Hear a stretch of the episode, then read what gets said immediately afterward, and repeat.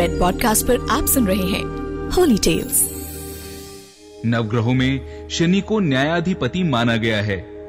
वे मनुष्यों को उनके कर्मानुसार फल प्रदान करते हैं। अच्छे कर्म करने वालों को अच्छा और बुरे कर्म करने वालों को बुरा फल देते हैं। ज्योतिषीय मान्यता के अनुसार जिन लोगों की कुंडली में शनि दोष, ढैया या साढ़े साती का प्रभाव होता है, उन्हें पीपल की पूजा करनी चाहिए।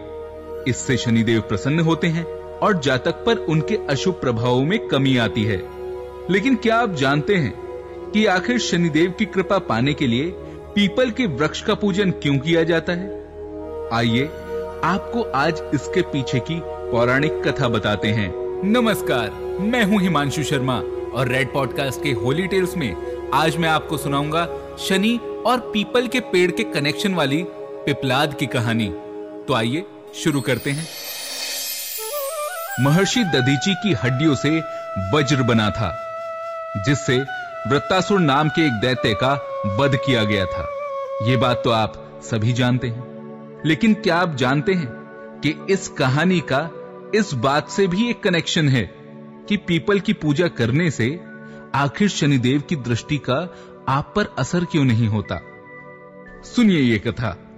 शमशान में जब महर्षि दधीजी के मांस पिंड का दाह संस्कार हो रहा था तो उनकी पत्नी अपने पति का वियोग सहन नहीं कर पाई और पास में ही स्थित विशाल पीपल वृक्ष के कोटर में अपने तीन वर्ष के बालक को रखकर स्वयं चिता में बैठकर सती हो गई।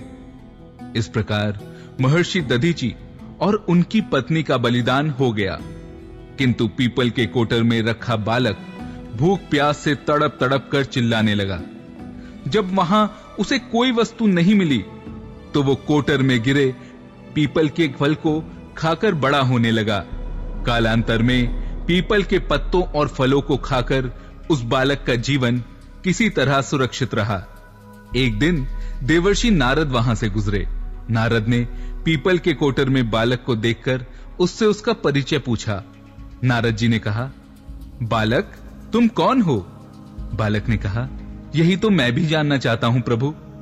नारद जी ने एक बार फिर पूछा, तुम्हारे जनक कौन हैं? बालक ने फिर वही जवाब दिया, यही तो मैं भी जानना चाहता हूँ प्रभु। तब नारद जी ने ध्यान लगाकर देखा तो नारद जी आश्चर्यचकित हो गए।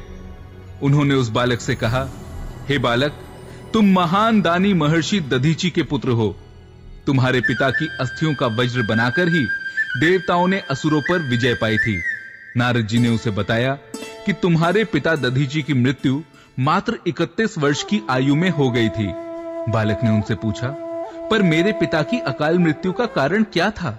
तो नारद जी ने कहा, तुम्हारे पिता पर शनिदेव की महादशा थी। बालक ने कहा, उन पर यह महादशा थी? तो आखिर मेरे ऊपर आई इस विपत्ति का क्या कारण था? तब नारद जी ने कहा, वो भी शनिदेव की महादशा थी। इतना बताकर देवर्षि नारद ने पीपल के पत्तों और गोंदों को खाकर जीने वाले बालक का नाम पिपलाद रख दिया और उसे दीक्षा दी। नारद जी के जाने के बाद बालक पिपलाद ने नारद जी के बताए अनुसार ब्रह्मा जी की घोर तपस्या करके उन्हें प्रसन्न कर लिया। ब्रह्मा जी ने जब बालक पिपलाद से वर मांगने को कहा तो पिपलाद ने अपनी दृष्टि मात्र से किसी भी वस्तु को जलाने की शक्ति मांगी। ब्रह्मा जी से वर मिलने पर सबसे पहले पिपलात ने शनिदेव का आह्वान कर उन्हें अपने सम्मुख प्रस्तुत किया और सामने पाकर आँखें खोलकर उन्हें भस्म करना आरंभ कर दिया। शनिदेव सशरीर जलने लगे। ब्रह्मांड में कोलाहल मच गया। सूर्य पुत्र शनि की रक्षा में सारे देव विफल हो गए।